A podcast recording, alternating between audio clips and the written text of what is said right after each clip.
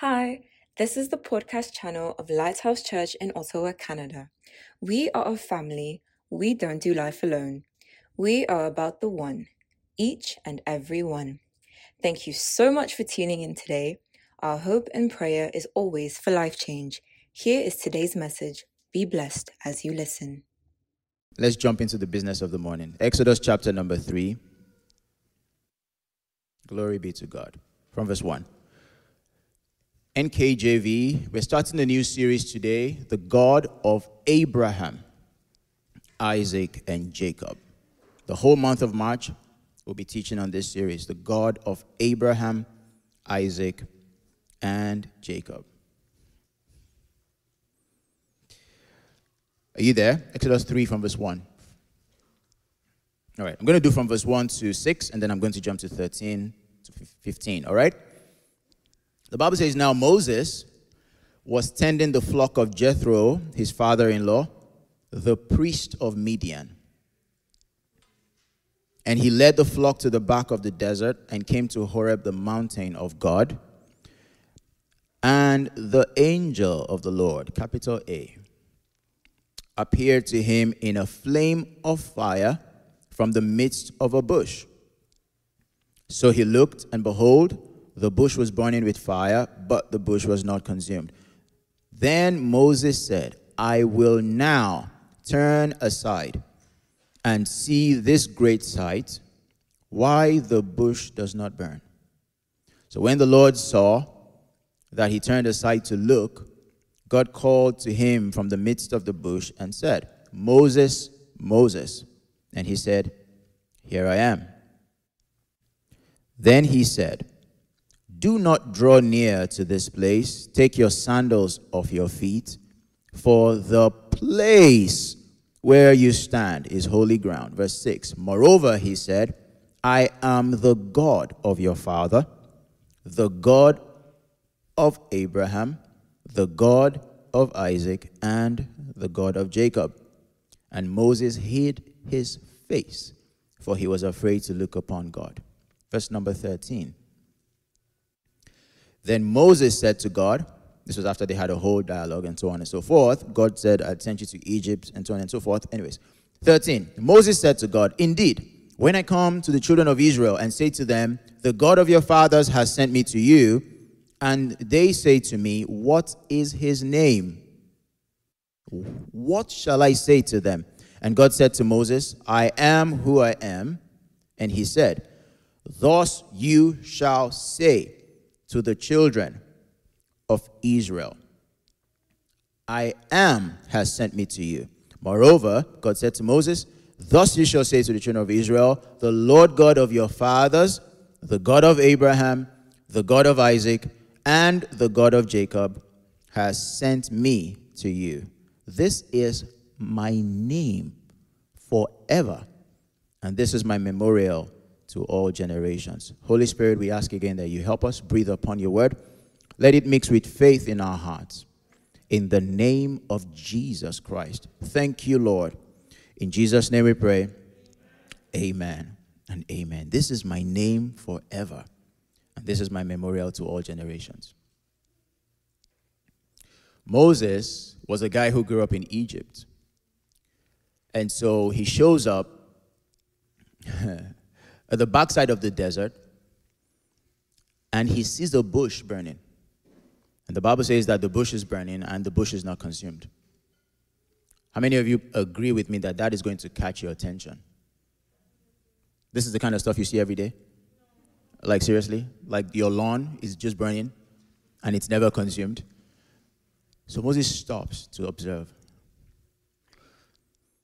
The truth of the matter is this. A lot of times when God wants to get your attention, he would use something that's familiar to you. And so for you, the way God might get your attention or the way God will speak to you might be different from how he speaks to me. The reason why God caught Moses' attention in this dramatic manner was because Moses had a background in Egypt. Egypt was very advanced in magic. So everything that looked like magic was very attractive to someone that had that background. So he was curious. Wow, this is the kind of stuff we saw in Egypt.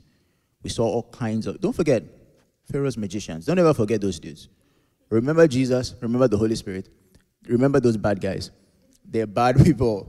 They, they did magic for, for a living. And so Moses turned aside and was like, wow, hmm, these Egyptians have followed me here again.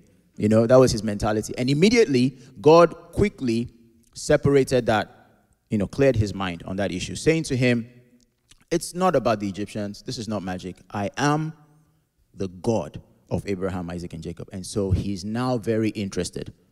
He's now very interested.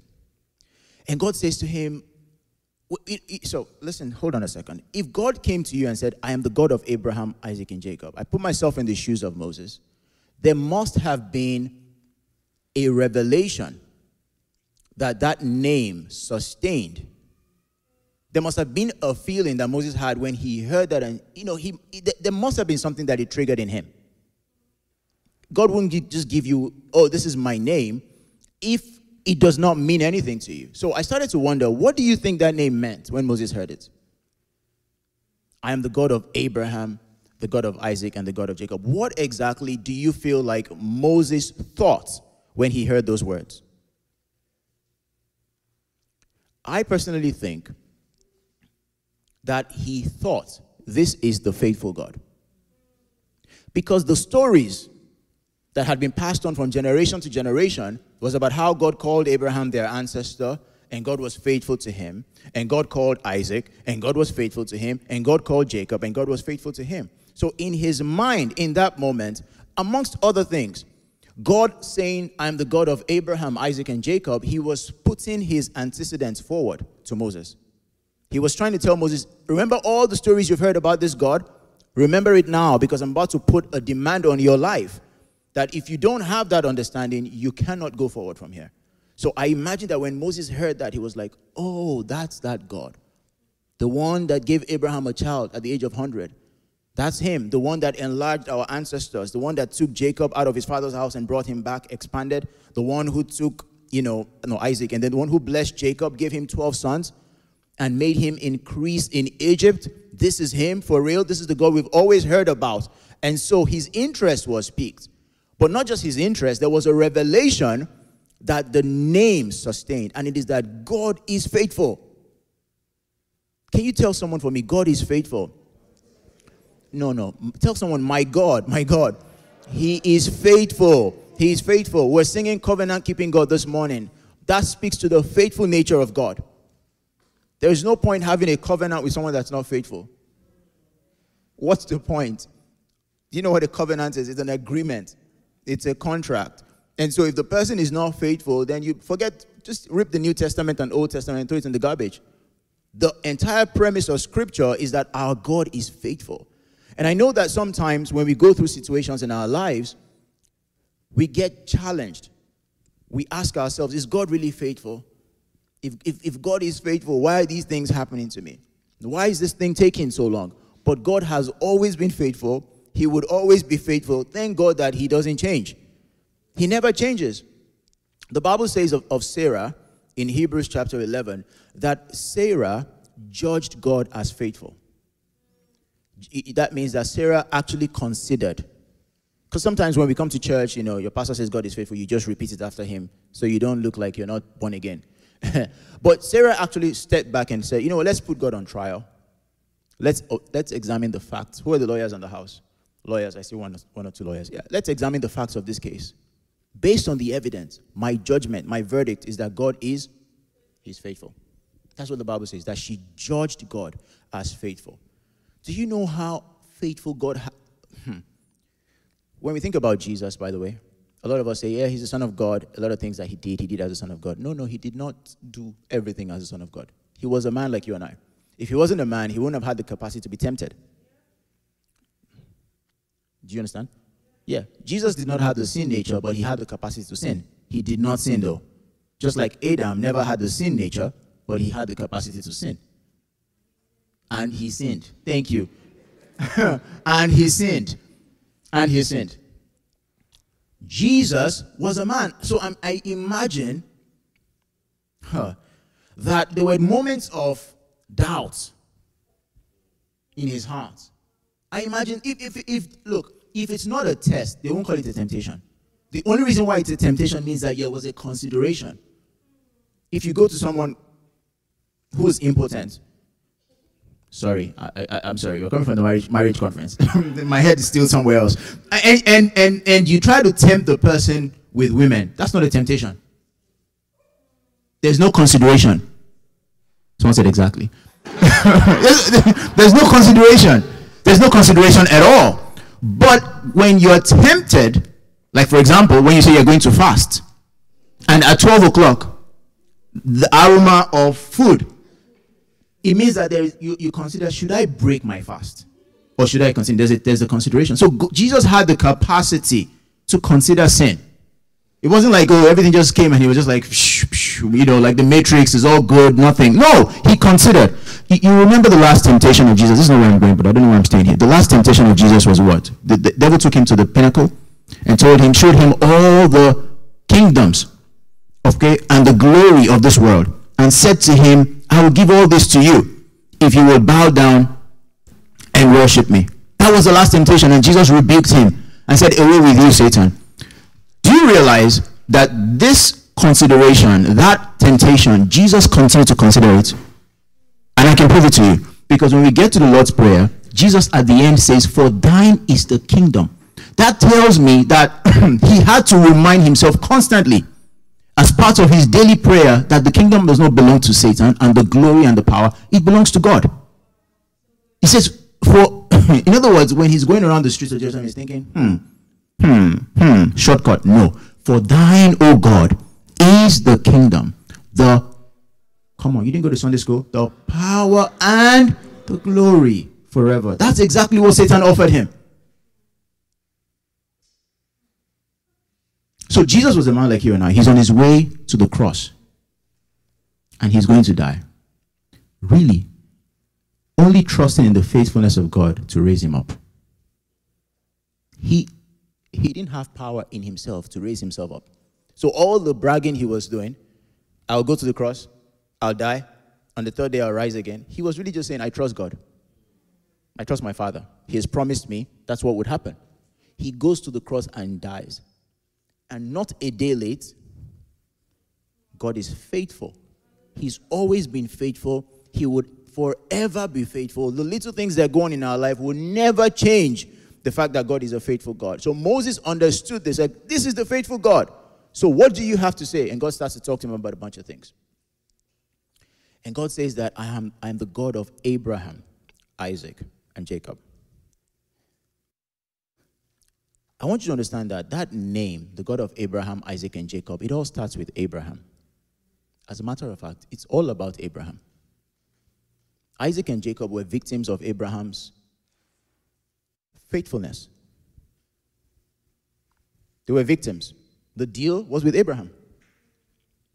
It all starts with Abraham. And it starts in Genesis chapter twelve. Genesis chapter twelve and verse one, popular scripture. The Bible says, now the Lord had said to Abram, get out of your country, from your family, and from your father's house to a land that I will show you. Then he says, I will make you a great nation. I will bless you and make your name great, and you shall be a blessing.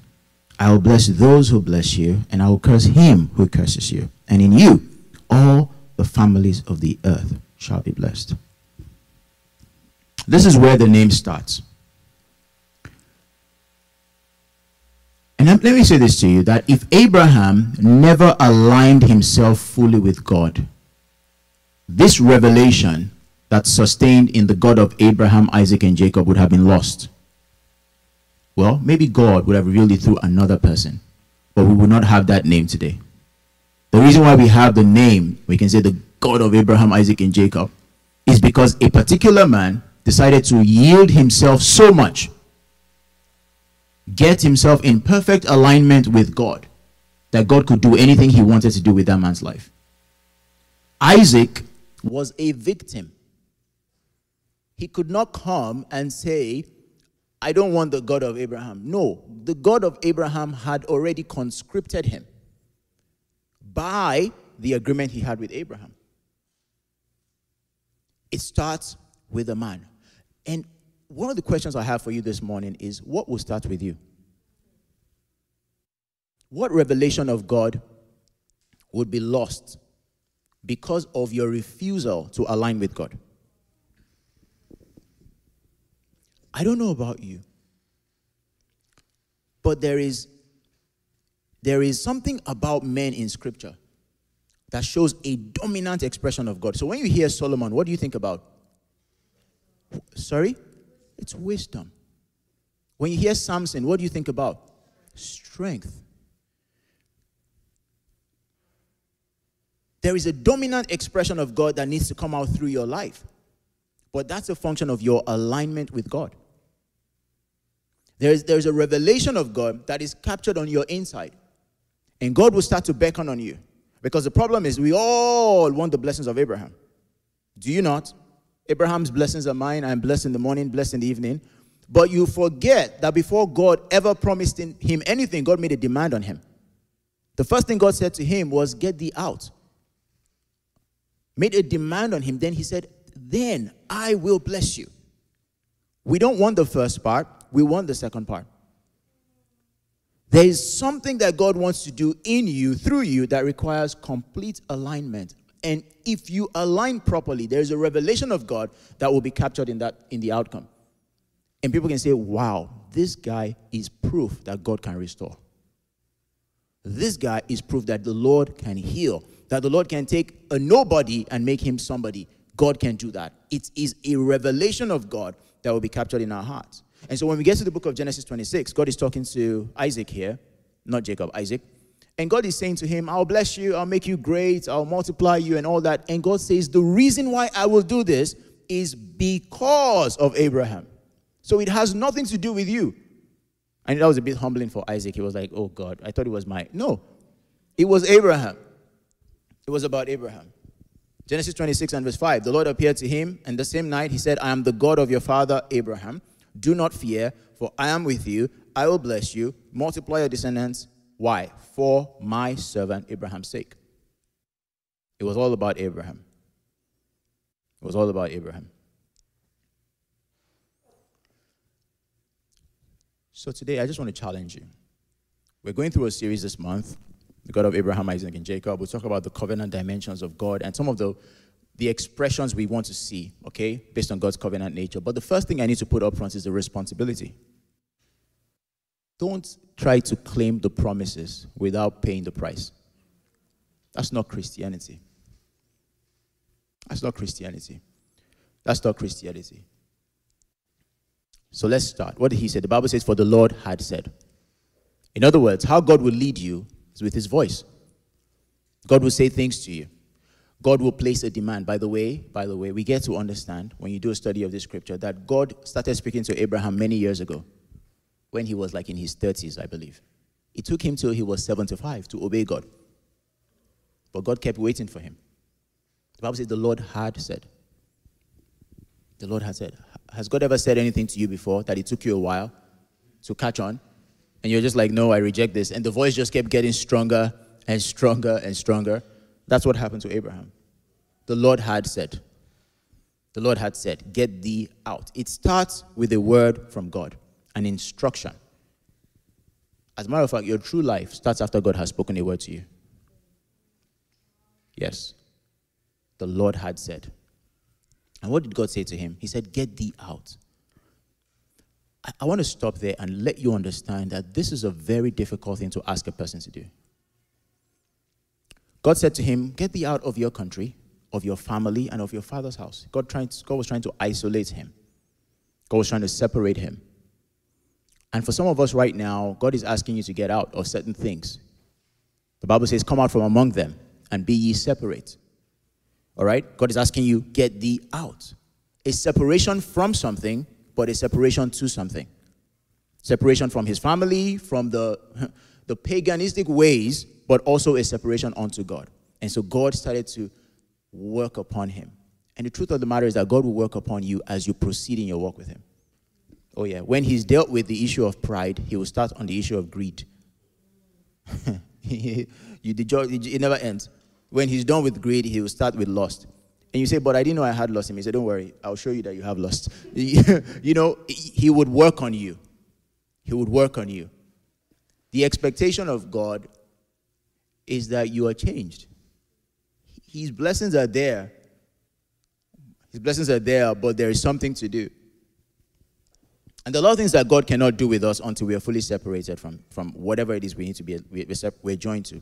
So pay attention to me. I want to just say something to you here. Um, do you remember James and John, the sons of Zebedee? Siblings, two brothers, the only sons of their parents. Now, in the Jewish tradition, Jewish culture, family businesses are passed on from generation to generation. That's how it works. There's, you, by the time you are born, you know what you're going to be based on what your father is. There's no, don't get creative. Don't say, I'm going to be, I'm going to invent Apple. You're not inventing Apple. we, this is the trade. So Jesus was a carpenter because his earthly father was a carpenter. That's, that was the culture. And so technically what happens is that they build the business, it grows, they pass it on to the next generation. It grows, they pass it on. The Jews are very big on working with their hands. And Jesus comes to the seashore, sees a father with his two sons, mending their nets. That's their family business. And he calls the two sons. Do you understand what that means? Follow me. And he walks away. I'm sure James, the, the father of James and John, says, excuse me, what? Can you take one and leave one? This is a very hard thing to do. And God says, Jesus says, come. And he walks away. And he says, follow me and I will make you fishers of men. That was a heavy price to pay. That was a heavy price to pay. I'm trying to say, say this to you, that you can never serve God from a place of convenience. Never. Never. Before I start to release all the covenant dimensions in the next few weeks, let's talk about the responsibility. There is a price to pay if you must follow God. He says, get thee out. I have a lot I want to do with you, Abraham, but I can't do anything with you here. Move now. Move. And Abraham picked up his belonging and he struggled and he took, he took Lot with him. And he was going on the journey and God is like, okay, partial obedience. God is interesting. It gets to a point where God blesses them so much that they are forced to separate. They should never have been together to begin with. But they're forced to separate. Now, this guy called Lot is not smart. I can tell you that because when, when they were going to separate, because they had so much money, so much belongings, Lot, the Bible says Lot surveyed the land. He saw the plains of Sodom and he saw it was green and lush and it was very attractive to the eyes. For some of you, this is a message for you. You're looking for a spouse. You're, anyways, blood of God. And, and, and it was very attractive to the eyes. It made sense. It looked like America, the land of opportunity. Uh, and the Bible says, Lot said, here is where I'll go. He forgot that the reason he was blessed was because he was joined to Abraham. So the moment he left, the Bible says, and God spoke to Abraham again, now look up from where you are, north, east, west, south. God gave him promises. But the very next chapter, Lot was already in jail. Do you understand? The very next chapter, he was captured and his family, Abraham had to mobilize an army to go and save Lot. A couple chapters after that, Sodom and Gomorrah was completely destroyed. So all the lush greens that he saw that looked, oh, by my economic, you know, plans, this thing will grow at twenty percent, it went away. He escaped with his life. Even lost his wife. See what I did there? He even lost his wife in the process. He took, his life became a mess. His children slept with him. Oh yes, you didn't read your Bible. They got him drunk. They said they raped him. Let's say what it is. It's true, they raped, they raped him. It's true, men can be raped. He was raped. He was raped. This guy's life was a mess. I'm trying to say this to you that it was always about Abraham. And God can have such a commitment to a person once you commit yourself to him. He is faithful. Don't forget we established that already. He is faithful. He's faithful. Jesus said to us in Matthew chapter ten and verse thirty-seven, he said, he who loves father or mother more than me is not worthy of me. I'm going, what? Seriously? Yeah. And he who loves son or daughter more than me is not worthy of me. He's not worthy of me. So when you walk with God, there's a price you pay. That's a fact. Don't deceive yourself. There are times when God would, the price you'd pay is that God will start to tell you to do things that you're not comfortable doing. Um, because it bruises your ego. We're talking about that in the marriage conference yesterday. God will tell you, go and apologize to your wife.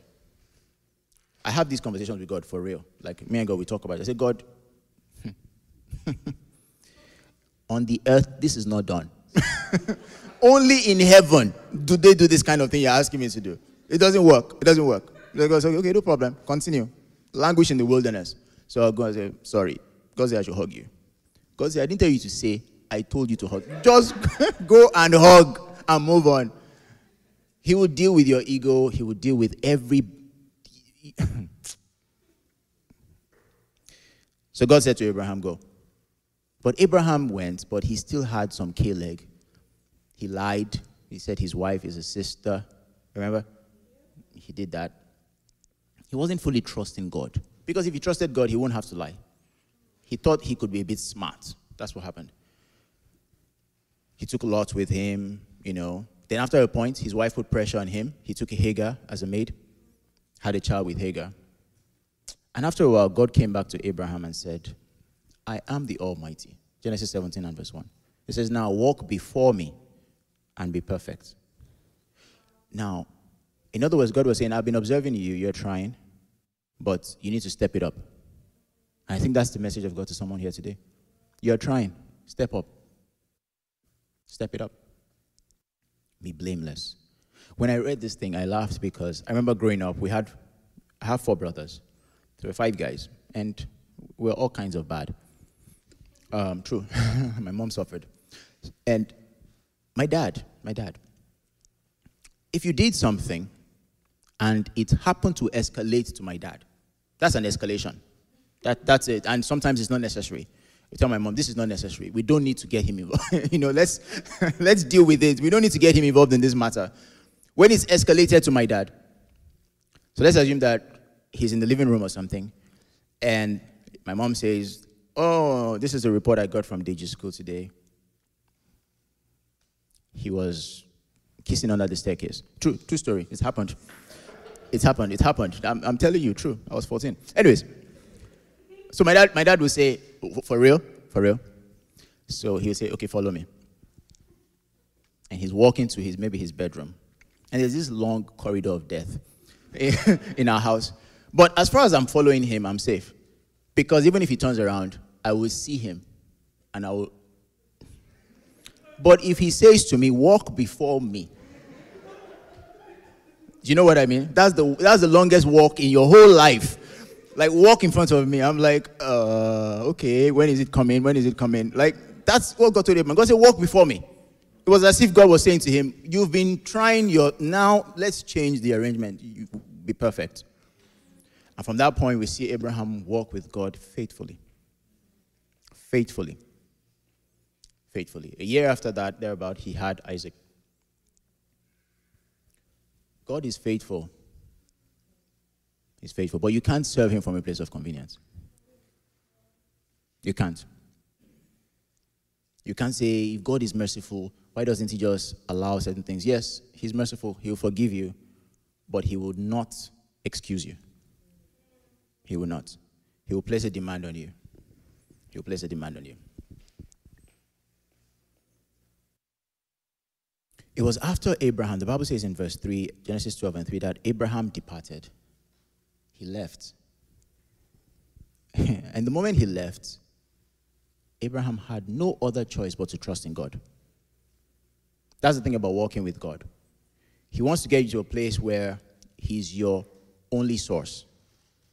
And your trust will be in nothing else, not your skills, nothing that you've been able to achieve, not your strategies. It'll be just on him. So as you go through your day-to-day, as you go through your life, can you listen to the demands of God on your life?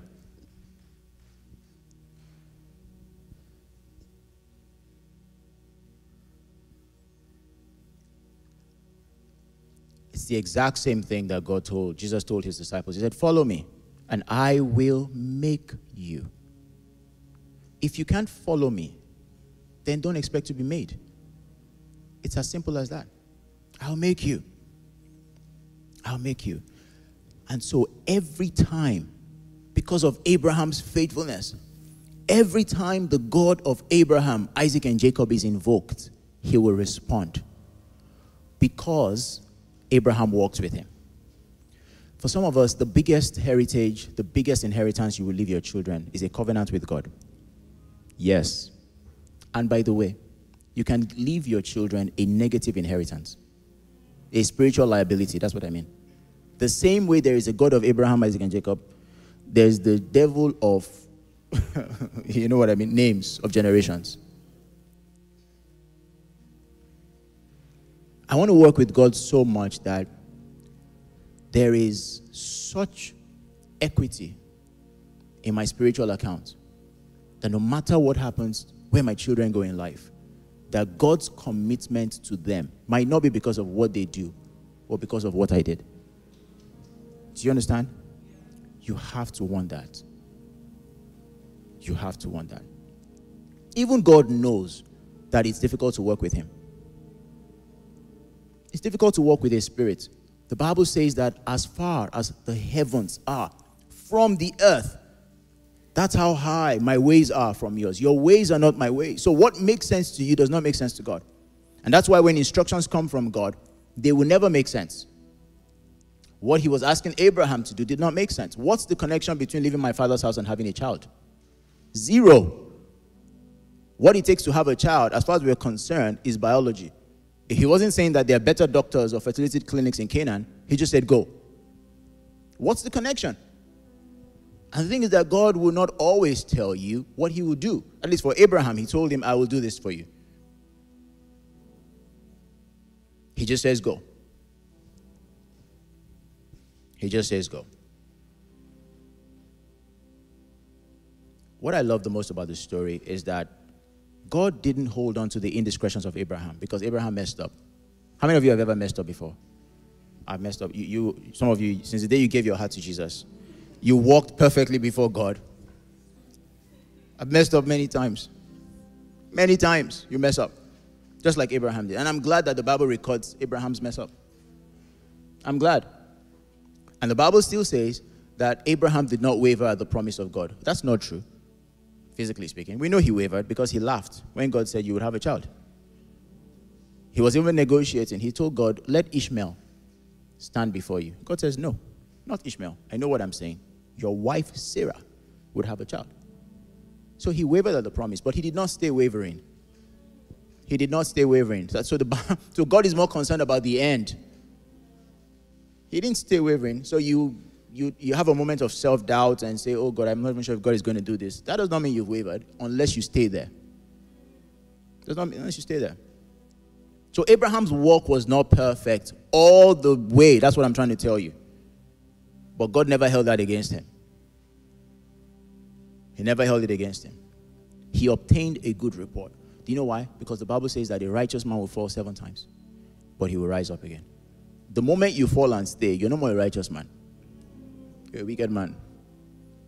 A wicked man. We would, we would fall, we'll stumble, we'll miss it. And then you rise again and you continue on the journey. God is as committed to you as that. He will wait for you. He will poke your heart. He will say, are you ready? Can we go again? Next step is this. And he will make sure that he deals with everything. And, and, and those elements that you hold on to so much, when you're done, you get to a place where you can trust him and say, it's, I'm sure it's going to be okay. If God said it, it's okay by me. And he will honor it faithfully. So much so that people can invoke your name before God and God will respond. Because that's what this means when you say the God of Abraham. In other words, when God, that's what happened, by the way, in Genesis, no, Exodus, First Kings eighteen, Elijah. That's what happened in Exodus and Genesis. But in First Kings, Elijah was having a confrontation with the prophets of Baal. You know what he invoked? The God of Abraham, Isaac, and Jacob. He said, let it be known this day, O God of Abraham, Isaac, and Jacob, that you are the God of Israel. Before he finished speaking, fire came down Every time that name was invoked, God remembers not the people, he remembers Abraham. He remembers Abraham.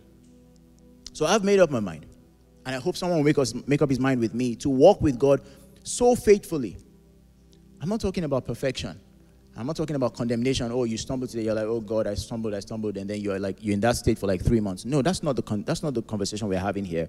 It's just a commitment to align your heart to his. In all things and in every way possible. That when I'm done, I can say for a fact, I have left something for my children. Forget about the money or how, whatever you give them in physical things. Those things are rubbish. As a matter of fact, those things can go. Because the Bible says that Abraham gave gifts to Ishmael and all his other children. But he said that he gave Isaac all that he had. So I have a question. If you gave gifts to the other children, that means you didn't give Isaac all that you had. So what the Bible is talking about is the blessing. Yeah, he gave the spiritual equity to Isaac. All of you, take the houses, take the lands, take this and go. But that thing that's upon Isaac will produce more than everything else I've given you. You must walk with God to the point that God honors. When Jacob was acting a mess, the Bible says that God encountered him. And God wrestled him down. People think that it was Jacob that wrestled with God. The, the conversation did not start with Jacob wrestling with God. God started the fight. As if to say, why are you like this? I'm trying to walk with you. I remember Abraham. And then along the line, Jacob got something. Then he says, I would not let you go until you bless me. Jacob could have been a nuisance. That guy had a tendency to be a nuisance. But God, con God constrained him because of Abraham. What do you need to do?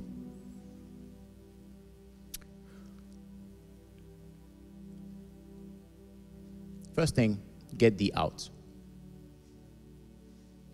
There are things that God is telling you, get your hands out of it now. Obey him. Just do it. Like Nike. Number two, walk before him. Not behind him. Because when you walk before him, you walk with trepidation. Walk before him.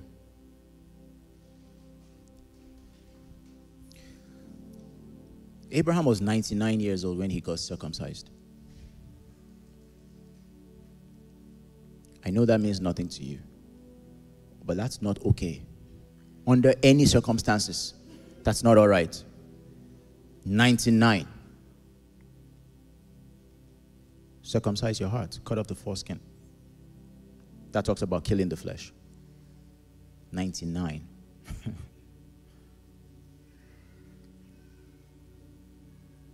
Lastly, Abraham was willing to give up Isaac.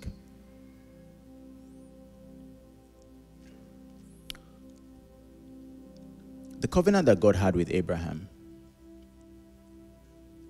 is an everlasting covenant. It will never break. But you have to understand that it's sacrifice that makes covenants. There's no covenant without sacrifice. And so when you walk with God, that's a sacrifice. And based on that faithfulness, the level of faithfulness that you deploy, God is able to stand with you. You know that in the Bible, there are a number of covenants. You see the Abrahamic covenant, and then as an extension of the Abrahamic covenant, you see the covenant that God had with David. The reason why David was a candidate to begin with was because of Abraham. That covenant could not have been unless he was connected to Abraham. But I'm trying to say to you that every covenant is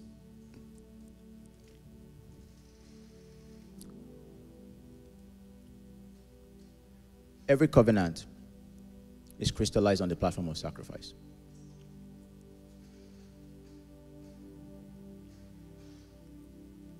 And you're wondering, what was David's sacrifice? David's sacrifice was that he intended to build a house for God. He did not build the house. He intended to build a house for God. One thing about God that a lot of people don't know is that Hmm. God will reward you for something you intended to do that you could not do, as if you did it. Wait, just stay with me. So, for example, God rewarded Abraham with an everlasting covenant because of Isaac. As far as God is concerned, Abraham offered Isaac. Do you understand what I'm saying? Please listen to what I'm saying to you. I know all of us are like, well, if God asked me for Isaac too, I would have given my Isaac. You lie. You lie. Let me tell you, you completely lie. But in Abraham's case, if God did not stop him, he would have given Isaac. So from the account of God, Abraham killed Isaac. And so God committed himself to Abraham exactly the same way he would if he had killed Isaac. Does that make sense? Because the only reason why was because God said, don't touch him. That's exactly what happened with David. David would have built a house for God. God said, you will not build me a house because your hands are filled with blood. Your son after you will build me a house. But God gave him the reward of building a house for God. Do you understand that? Yeah. That's the God we serve. In the scales of heaven, there was weight. As far as I'm concerned, that house was built by David, not Solomon. And so I commit myself to David forever. The reason why God doesn't enter covenants with us is because we say, God, anything you ask me to do, I will do it. Just ask me clearly. Okay. But God knows, and you know that you will not do it. It's too heavy a price to pay. So when we say God is just, his sovereignty just picked Abraham, it's true. His sovereignty picked Abraham. But over time, we understand why his sovereignty picked Abraham. God is not haphazard about his sovereignty. He's not. At all, he's not. He's not. So David is sleeping and he looks outside and he looks at the ark of God and he says, how can I sleep in a house when God doesn't have a house? I will build him a house. And in that moment, because God knew that one hundred percent David would have done it, God gave him the dividends. There's some of us that some of the blessings that will come to your lives will be because you mean well. And you really mean well. Do you understand what I'm saying? Yeah, I had a friend when we were younger. Um, I was in university those days. And we belonged to a church, a church much like this. And in those days, a particular guest minister came to the church and he raised an offering and said, if we want to be part of, we wanted to change the sound system in the church at that time.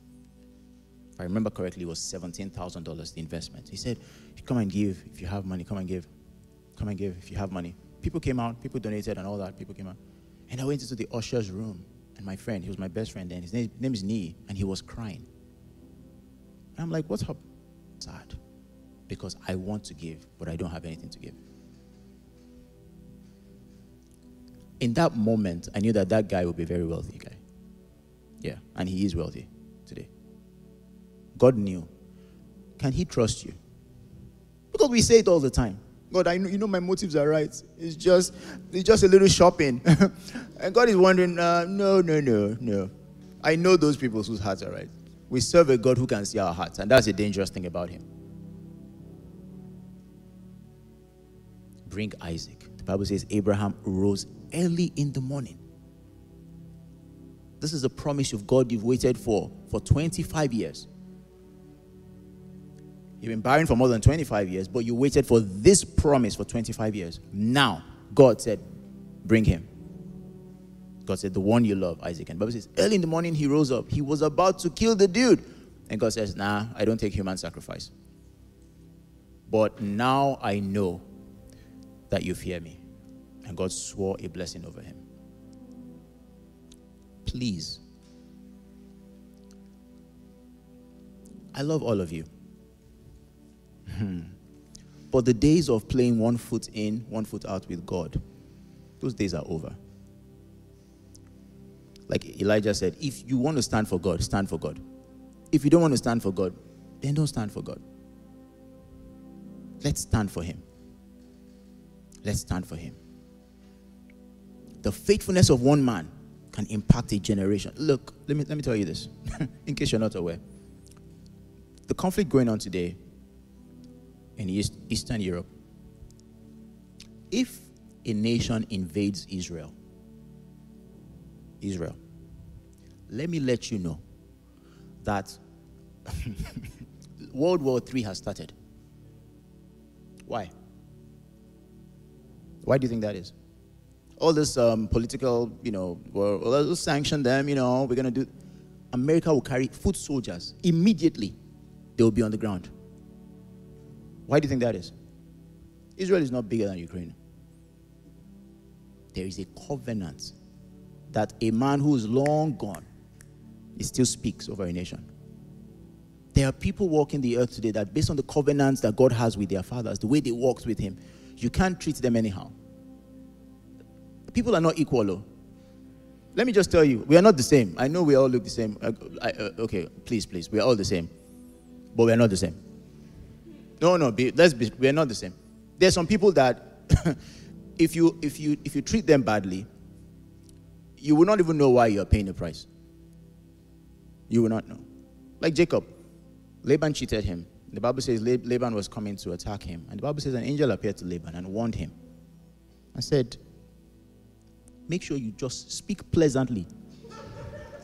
Just let me just warn you. When you see him, just speak well to him. Just tell him, oh, how, how are your children? Do you understand? The fear of God had come upon him.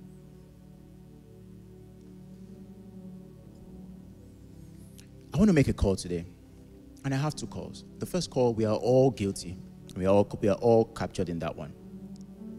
It's a call to a higher consecration. To follow God faithfully. You will stumble, but stop dilly-dallying with God. Okay? We're past that. We're past that. We want to walk with him faithfully. That's what God said to me when I gave my heart to Christ. The very Sunday I gave my life to Christ, he said to me, through a prophetic word, I will give you grace, but walk before me and be perfect. I assure you I have not been perfect, but I'm trying. But I'm trying. Thanks again for listening. To hear more messages like this one, make sure you subscribe to our podcast channel. If you want to be a blessing to others, share the message. To stay connected, download our app and follow us on Instagram at Lighthouse Church Ottawa. We love you.